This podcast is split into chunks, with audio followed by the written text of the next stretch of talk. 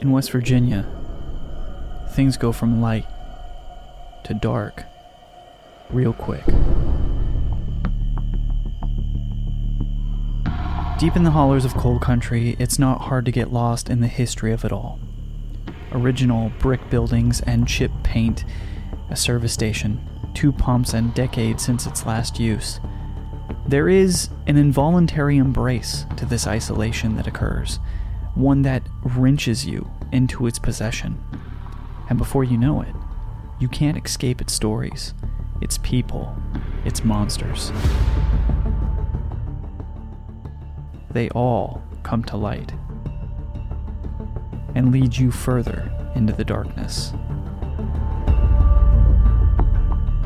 I came out here with paranormal investigators Greg and Dana Newkirk a few times in the fall of 2018 to record stories for Euphomet. Those can be heard in season 1 on this very podcast feed. This set of stories, however, are a different kind. In this edition of Obscura, we take a look back at unheard documentary audio from our exploration. We hear stories of others, people, experiencers, who have come into contact with the now notorious set of mid century supernatural lore. It's a tale that begins with a salesman named Woodrow Derenberger and a strange encounter on Highway I 77 near Parkersburg, West Virginia, and ends just over a year later in Point Pleasant with the deaths of 46 people in one of the most shocking roadway tragedies in American history. I'm Jim Perry. This is Obscura, a look back at the stories of Euphomet Season 1, this time with monsters. Next on Obscura.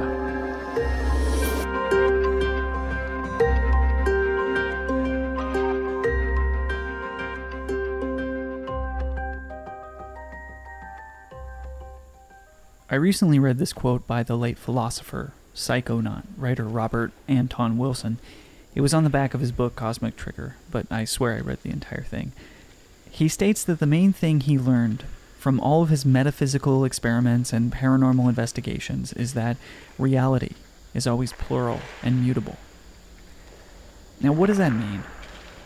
I, I mean, I would suppose if you are a follower of someone like Wilson, you may say it means whatever you want it to mean. And I guess, let's take a second.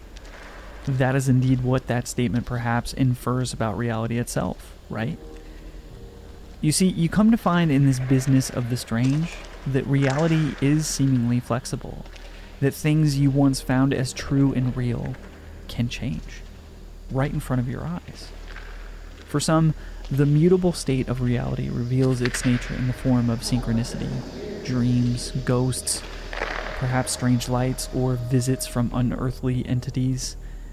Now, there are certain places on Earth and certain times, or flaps, where this phenomenon is almost hypercharged. Its expression of attention getting reality pokes, affecting entire communities. For these people, reality upends, and monsters become real. In 1966, writer John Keel found this to be true about Point Pleasant, West Virginia. That year, he was traveling the country, interviewing witnesses, working on articles about UFOs for Playboy magazine. When over the wire came a story about four teens encountering a red eyed, winged beast. Point Pleasant was the site, and about two hours north of where Keel was in Beckley, investigating reports of a cat with wings. Expecting to only stay a few hours, Keel would have never imagined that the drive to Point Pleasant that day marked the end of his old life. Over the next year, while collecting over a hundred frightening reports, Keel learned that this phenomenon could greatly challenge its investigators. He entered a shadowy world where black cars vanished on country roads, meaningless messages turned up in hotel rooms, and his phone and mail suffered strange interceptions. Keel was now just as much part of the story as the shuddering witnesses he interviewed.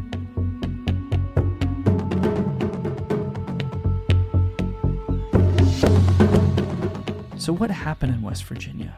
And why? This brought the Newkirks and I down here, with a first stop, the Mothman Museum. I wanted to know what kicked this all off. Was it the aforementioned beast spotted by the teens, or something altogether more strange?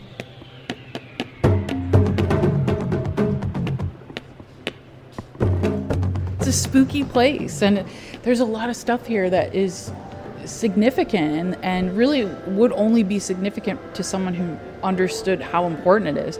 So you kind of know that like the, you know a lot of it kind of gets passed over by people just kind of wandering off to see other things and that's okay but there's moments where like you can kind of stand here and look at something and be like these are the original newspaper clippings of like the sightings. Like these were in people's kitchens and on their living room you know couches and they were talking about this happening when it was happening. So it's it's a spooky place. In real life, in real life. yeah exactly. They they were handling these newspapers and reading about what was happening in their community as it was happening. So I feel like the spirit of that moment and that time period is still really present in Point Pleasant and specifically in the museum because you just have so many important pieces of history.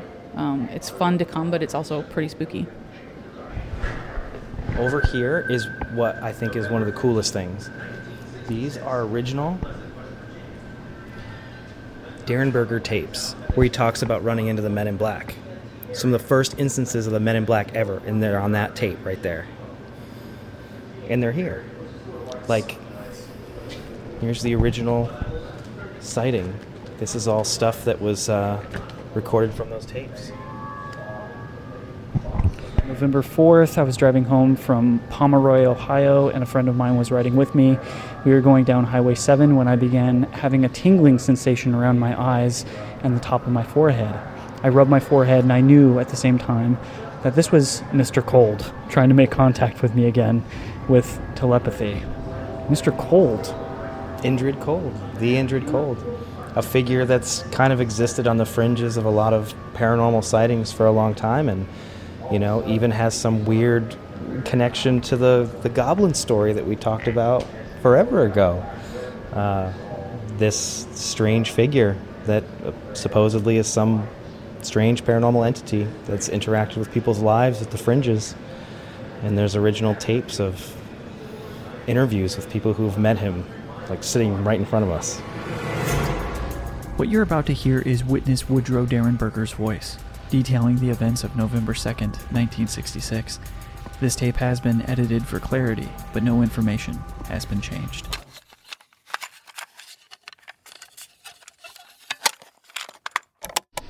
Well, I was I am a salesman and I drive a truck. And last night uh, shortly after 7 o'clock, I was coming from Marietta, Ohio, coming down Interstate 77. And just before I came to the intersection of uh, Route 47, there was a car past me, overtaking me from behind.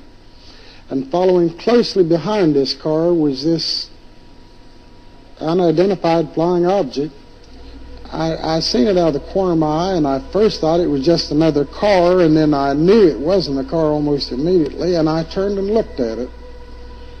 And I would say it was approximately 30 to 35 feet long, and it came directly across past my truck and immediately turned sideways. It was completely crossed the two-lane highway. It was completely blocked me. I went partly off of the road onto the berm to try to go around it, but I couldn't get around it. it this object was between a real dark gray and black. I would call it a charcoal color. It glistened in my headlights. My headlights, when it stopped me, my headlights were shining directly on it. And as soon as it came to a stop, immediately there was a door on the side facing me open, and this man stepped out. And he started walking immediately right to the right hand side of my truck. But when he came to the door and looked in through the window from the right hand side of the truck, then I realized that he was speaking, but his lips were not moving. And he told me to roll down the window. He asked me to roll down the window on my right hand side of my truck. And I had done what he asked. His lips did not move. He uttered no words at all. That frightened me more than anything I believe that had happened up until that time, even more so than when I actually seen the object. I know that uh, he told me not to be frightened. He was very reassuring in his attitude. He was friendly. He smiled continuously while I talked to him. I believe that he had me to roll the window down so he could look at me without looking through the glass because the glass was very Raines Street. And uh, that is the impression that I got, that he wanted the window down so I'd be in closer communication with him or so we could see each other. He told me, he told me twice that I could either talk or I could think, which either would be better or easier for me. He was very nice looking man. He was neat. And uh, he had a top coat on, and it was zippered down the front.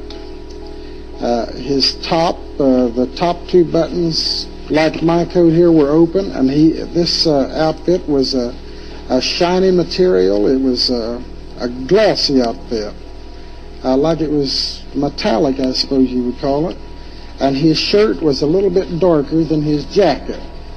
And below his coat, he had on trousers of uh, the same kind of a cloth material, and I believe the trousers were just a shade lighter than his coat. He looked perfectly natural and normal as any human being. He had uh, his face looked like he had a, a good tan, a deep suntan. He was not too dark, but it was just like he had been out in the sun a lot and had a good tan. His hair was combed straight back and it was a dark brown, and uh, he seemed to have uh, a good thick head of hair. And his eyebrows, his face, uh, his features were very normal. Uh, I don't believe that he looked any different from any other man that we'd meet on the street. And this man stood there and he, uh, he first asked me what I was called. And I knew he meant my name and I told him my name. And uh, he asked me, he said, uh, why are you frightened? He said, don't be frightened, we wish you no harm. He said, we mean you no harm, we wish you only happiness. And uh, I told him my name, and when I told him my name, he said he was called Cold. That was the name that he was called by. And he asked me what the city of Parkersburg, he pointed to the lights. He didn't point, but he gave the impression that he was pointing, and he asked me what that was called. And I told him it was a Parkersburg. It was a city, a town. And he asked me if most all the people lived in my, this city or town. And I explained to him uh, that it was a place of business. It's where we transacted our business. That the people lived in communities, outlying communities, most of the people. And when I told him that this was a city, he said that his, where his home was, that that was called a gathering. And uh, again, he told me not to be frightened, which I was. I was, I was very frightened. But yet he stood there and his mouth did not move. He had a smile on his face. He was he appeared very courteous and friendly. And after I talked with him a while, he terminated his conversation very quickly. Uh, one second we were talking there, and the next thing this vehicle settled down right beside. He stepped back from the truck, and uh, when he stepped back, this thing came right back down. And he said, uh, Mr. Dernberger, we will see you again. He didn't say I, he said we will see you again. And uh, the door closed and the vehicle lifted straight up. It went straight, just as straight as you could point upward. And it went up and uh, I did see it. And uh, occasionally as I was talking to this man, I looked up and it was still there. It was approximately, approximately 50 to 75 feet off of the ground, and it stayed there all the time this man was talking to. Well, my wife was, uh, she took it pretty calmly, but uh, it kind of made her nervous. She, uh, she worried today before I started back to work. She thought uh, the same thing could happen again, and uh, she believes that what I told her and she's pretty upset herself about it. I, I was very nervous. I was very upset after this happened. And after I got home and after I had calmed down, I can look back now and I see where I should have asked him questions, and I believe I had the impression that he would have answered these questions readily. I have never have believed in flying saucers before. I I have heard about them a few times. I've even read in the paper about flying objects, but I honestly never did believe in it. I believe in what I seen last night. I believe it was, I don't believe it was a saucer, but I believe it was an alien, some kind of an aircraft or spacecraft or something. But uh, what I saw last night, I know that I saw it. It was no figment of imagination. It was there, and I was there, and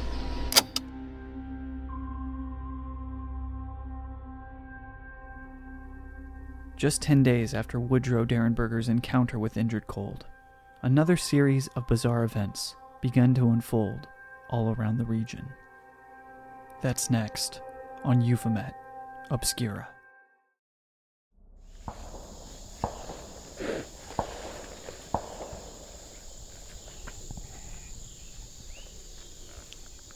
Gunshots. It's a lot of gunshots. It's a lot of gunshots. I mean, we're in the middle of nowhere. This is where people come to shoot their guns off. So, If you were gonna say shoot people, I was gonna say I mean, there's probably some of that going on out here too. We're on our way uh, down the path that leads to the TNT area, where a bunch of kids back in the '60s were making out, and Mothman appeared, chased them all the way back to town. We're maybe what 10 miles outside of Point Pleasant downtown. and just in the wilderness of West Virginia. Oh yeah, I mean it's it's forest. There's uh, high weeds everywhere, and you know you wouldn't even know the TNT domes were out here unless you knew where to look. 'cause they're hidden in the brush. And we sprayed enough tick repellent on ourselves to essentially inoculate ourselves from ever having children, right? Yeah, well the thing is when people find us dead later, they're just going to attribute it to Mothman and not Raid.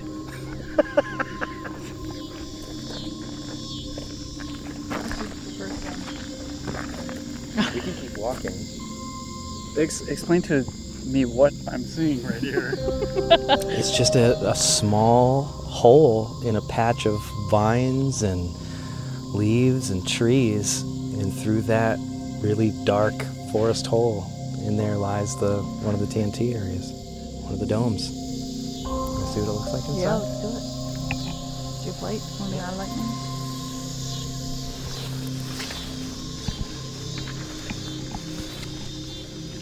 So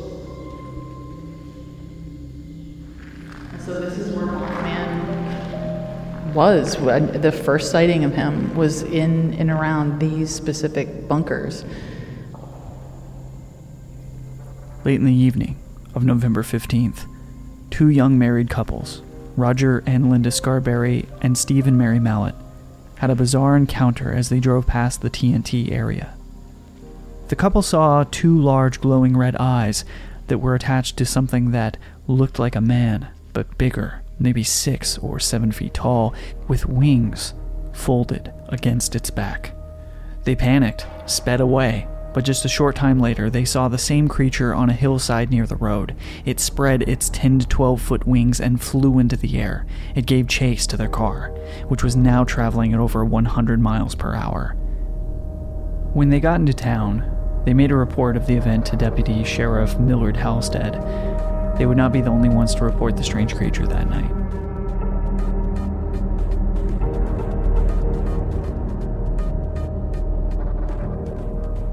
At about 10:30 p.m. on that same evening, Newell Partridge, a building contractor who lived in Salem, about 90 miles from Point Pleasant, was watching television when the screen went dark. He reported an eerie pattern filled the screen and that he heard a loud whining sound from outside that raised in pitch and then stopped. On the front porch, Partridge's dog, Bandit, began to howl as he grabbed his flashlight and went out to see what was going on. When he got outside, he saw Bandit looking at the barn, 150 yards from the house. Partridge shined the flashlight in that direction and spotted two red circles. that looked like bicycle reflectors. The red orbs were not like any animal's eyes he had ever seen. Bandit, a hunting dog and protective of his territory, took off across the yard in pursuit of the glowing red eyes. Partridge commanded him to stop, but Bandit was hot on its trail. Partridge ran back into the house to get his shotgun, but after crossing the threshold, became too frightened to go back out. That night, he would lay in bed with gun by his side.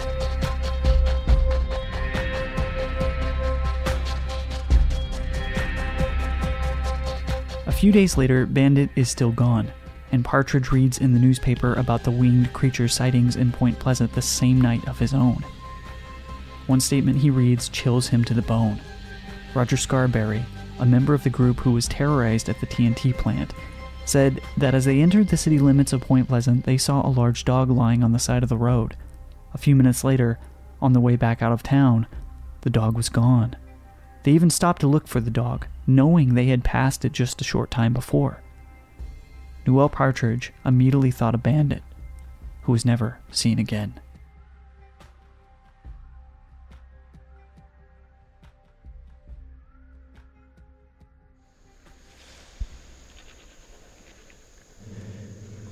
What's the bulk of the graffiti that we're seeing in here? It's like teenagers saying, you know, John loves Becky. So even now, kids still come out here, come out here and make out, Yeah. even today.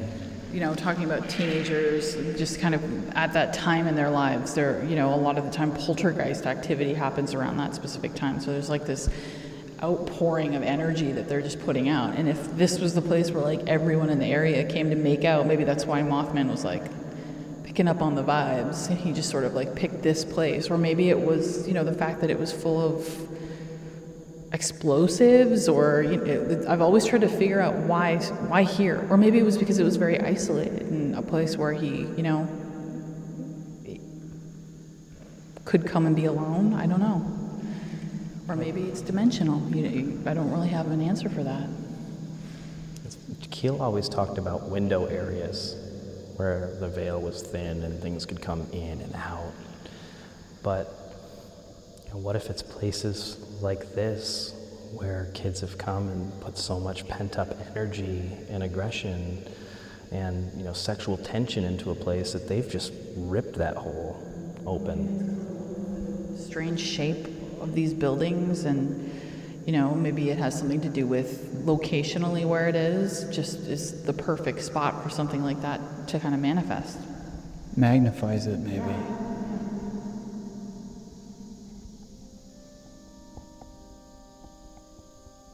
Everything you say in here lasts longer. Like it has a vibration that carries it like further almost than when we're standing outside and everything sounds flat. And like once you've said it, it's done. Everything in here, it's like elongated, stretched out, vibrational. But you know what's interesting about that? So is everything that happens in Point Pleasant. It just vibrates out for decades. It even grows. I mean, Mothman was only here for a year. But has he ever really left? I think I think he's like an imprint on a place. Like he's Im- he's imprinted into this place back then and now and and always. And I think he he will continue being here, um, whether people remember him or not. He's he's part of this place now. We're always talking about the idea of retro psychokinesis and how like the ripple doesn't just move forward in time. Impactful events move backward in time too. So all anybody's doing with the Mothman Museum and the statue and all the people who come to the domes looking for Mothman, that's just rippling backwards too, making that moment even more impactful than it initially was. You know, people reading Keel's books, people watching the movie, putting all that energy out, it flows backwards too, just making this an even more powerful place, making that vibration bigger, longer. Many would come to believe that the sightings of Mothman, as well as UFO sightings, encounters with men in black, and Woodrow Derenberger's run in with Indrid Cold were all related. For nearly a year, strange happenings continued in the area. Researchers, investigators, and monster hunters descended into Point Pleasant. By this time, most of the sightings had come to an end, and Mothman had seemed to have faded away, but the story of Point Pleasant had not yet ended. Uh, these sightings continued for a year and really frightened the entire town, sent the town into a panic. And shortly after, uh, the Silver Bridge collapsed. So a lot of people believe that the Silver Bridge collapse was, you know, uh, being foretold by the Mothman showing up. Like he was a harbinger of doom. And a lot of people died in the accident. Like it was a big tragedy. We're right by the water where the Silver Bridge collapsed. The memorial is actually just maybe 100 yards down that way, but we're looking at where the Silver Bridge used to be. Now it's gone. On the evening of December 15th, 1967, the 700 foot long bridge linking Point Pleasant to Ohio suddenly collapsed while filled with rush hour traffic. Dozens of vehicles plunged into the dark waters of the Ohio River, and 46 people were killed. Two of those were never found, and the other 44 are buried together in a nearby cemetery. The collapse of the Silver Bridge made headlines all over the country. Television crews from everywhere descended on the town. The local citizens were stunned with horror and disbelief, and the effect of the tragedy is still being felt today. We just got out of the museum and it was it was really heavy walking through and looking at all those newspaper articles about how many people were missing, how many people died, their constant update to the community, this running toll of death. Uh, that's an extreme tragedy that really leaves an imprint on on any town, let alone a small town like this, right? Mm-hmm. I mean, that's the type of thing that the town never forgets. We were just, I think the last time we were here in this area, uh, they were having the Silver Bridge Memorial just around that time. And I mean, it was full. It was a ton of people here. Uh, it left a huge impact on the area. And so it's interesting because I think consequently, Mothman also made a huge impact on the area because that all that stuff was happening around the same time. So it's just like interconnected, regardless of whether he really was a harbinger of doom or not. Those stories are stuck together. So it's never going to leave. They've got statues you know, erected to Mothman, and they have statues memorializing the people who died, and they're right around the same time period.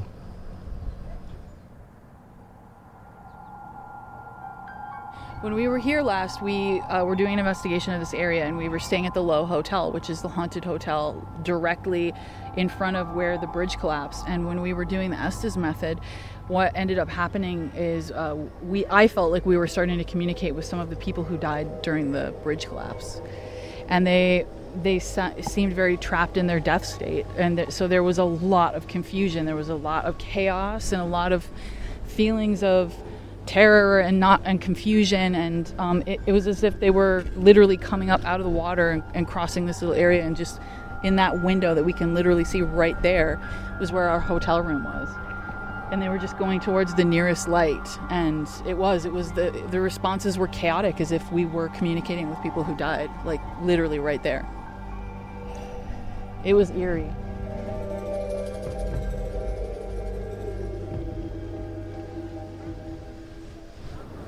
What part of this story interests you the most? Hmm. I think what interests me the most is the timeline.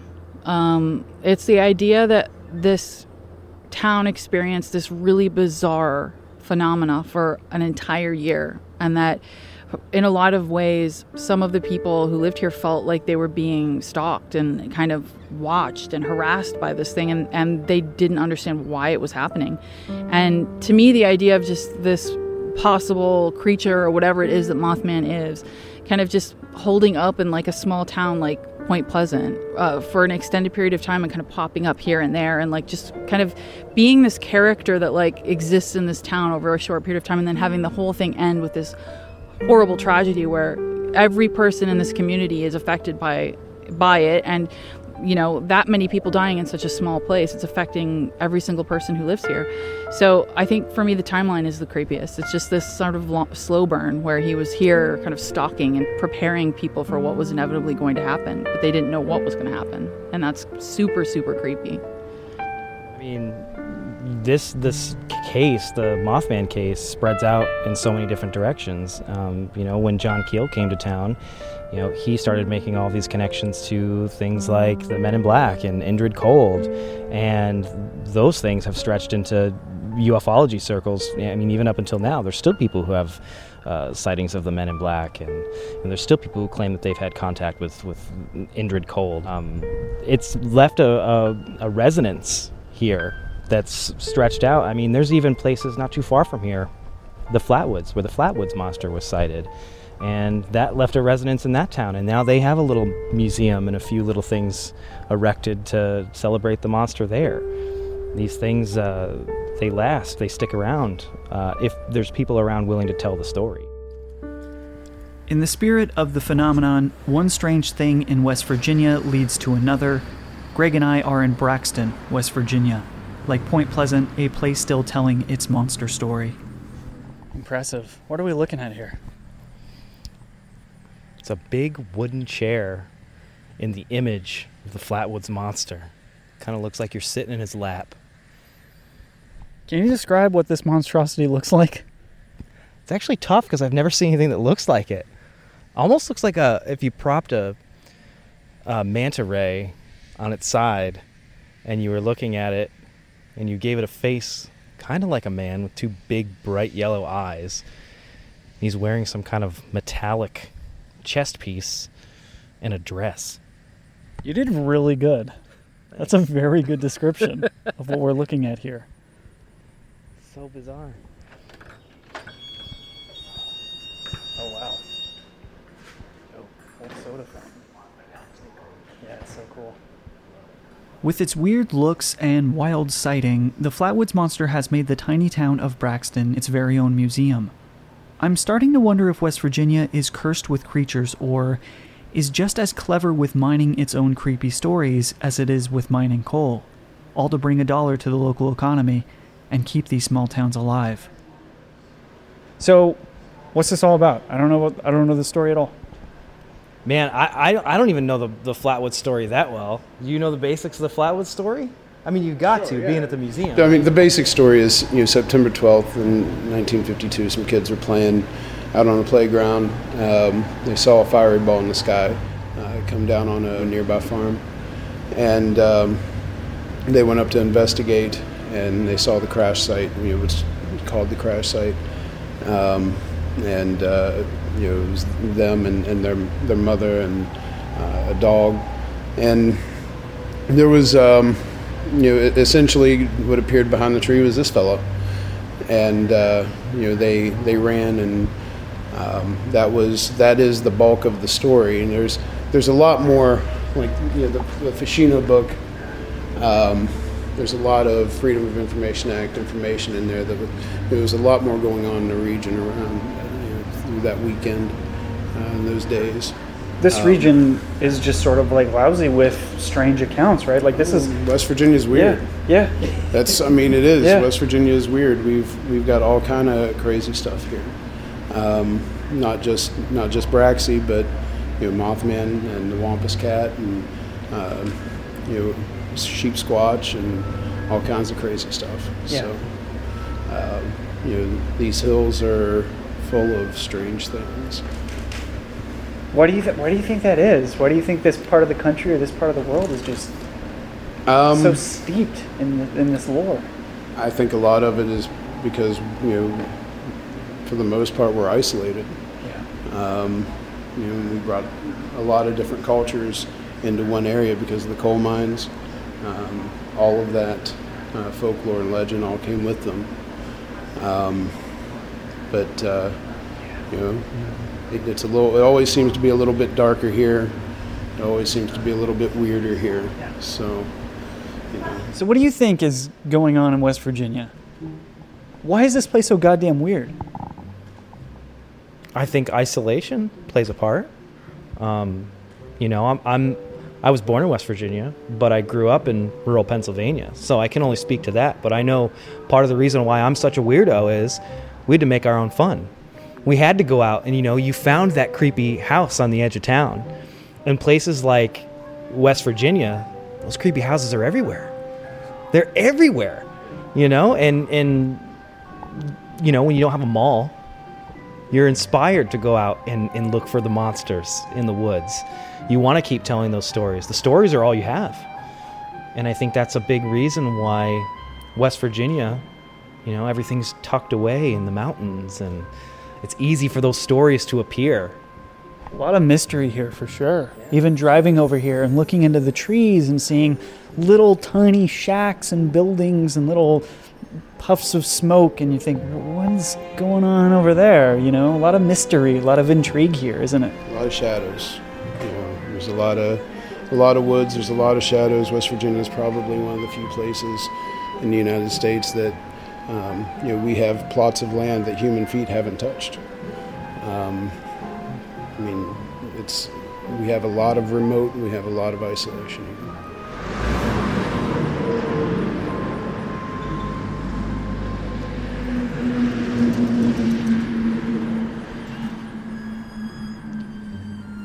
in a town like this when you have headphones and a microphone on you are the most popular person in town Lots of looks. Yeah. Lots of looks.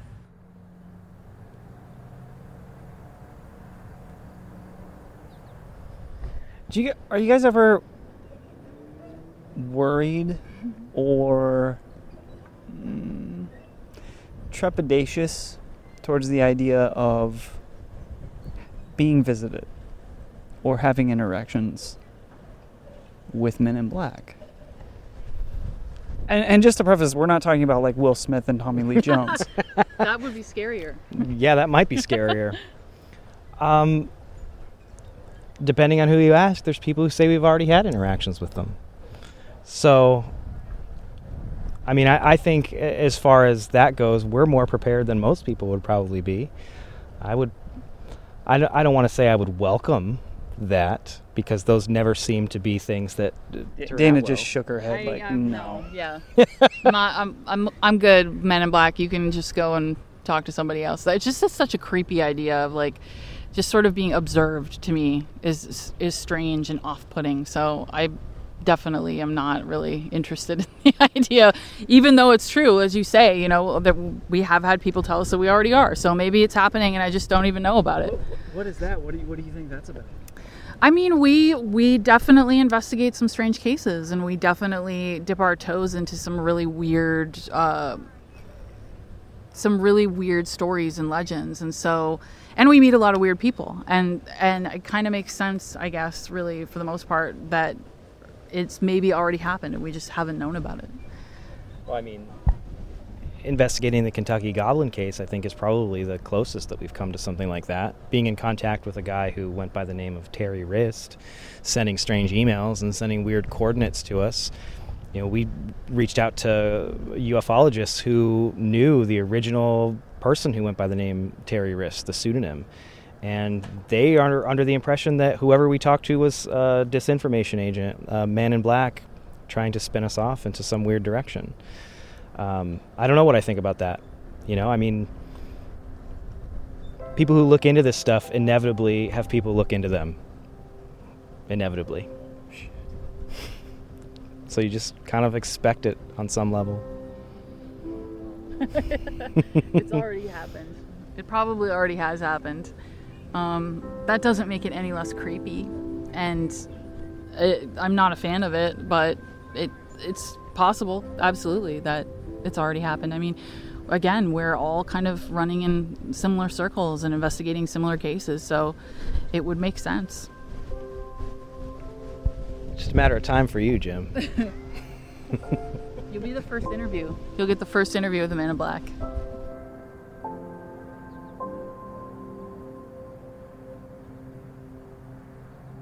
I feel like these hills have the possibility to carry endless supernatural tales.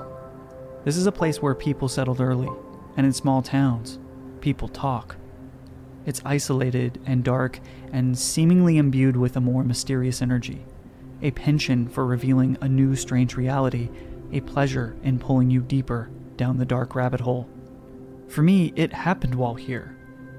Other stories, including my own mind bending, reality shifting experience, will be told in a future Obscura episode. But for the Newkirks, they have discovered this phenomenon doesn't stop in West Virginia.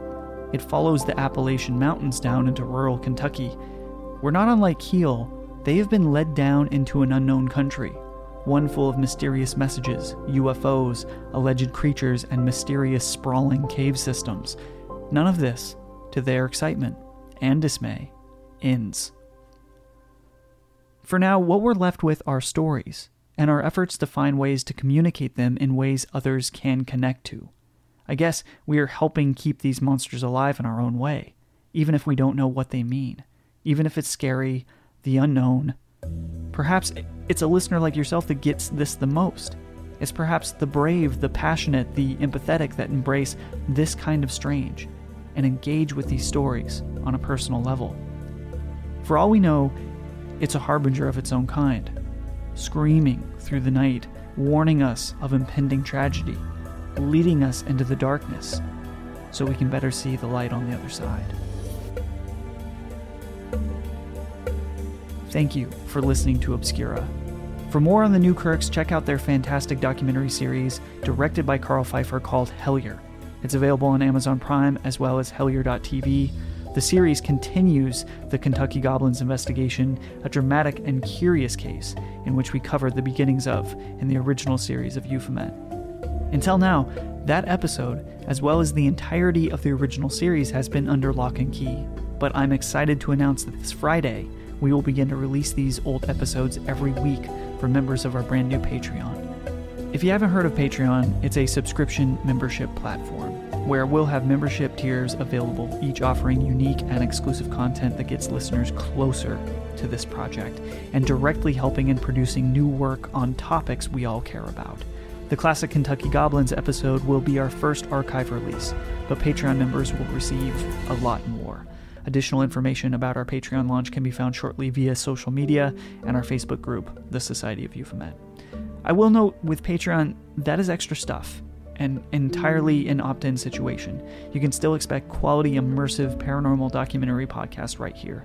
For more on everything monster, visit weekinweird.com for feature articles on Mothman, the Flatwoods Monster, and all things paranormal. I'd like to thank AMC Shudder, the MindPod Network, Planet Weird, Evolve and Ascend, and Audio Boom for the support. Please remember to subscribe, rate, and review us on iTunes. Add us on social, Twitter and Instagram at Euphomet, and me at It's Jim Perry. This has been Euphomet Obscura. I'm Jim Perry, and until next time, keep looking up.